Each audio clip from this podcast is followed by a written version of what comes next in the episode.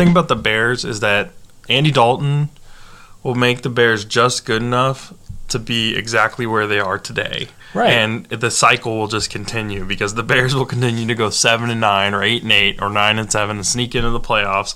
And then they'll end up with draft picks that aren't good enough to select their franchise changing quarterback. And it's just it sucks. And if it you're a is Bears fan. like, okay, so, I mean, you got another Trubisky, right? I mean, like an it's pro- older one. yeah, exactly. It's what are they? What are Nick they, Foles and Andy Dalton on on the on the roster right now. I just want to know what does Andy Dalton give them that Trubisky doesn't?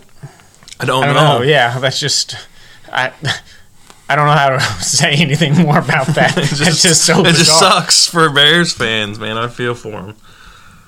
But anyway, moving on to It's like, dude, we're we're driving a 2005 Corolla S. Oh man, we're gonna upgrade to a 2004 Corolla S.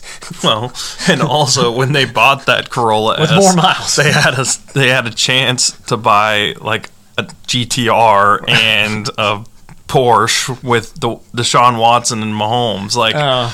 maybe instead they drafted Trubisky. it's Oh. not great. Oh, that's that's just delightful.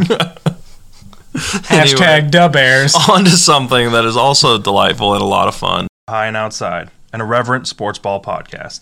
If this is your first time tuning in, thanks for checking us out. I'm Oz, and always, as always, today I'm joined by my esteemed co-host, MC Kamish.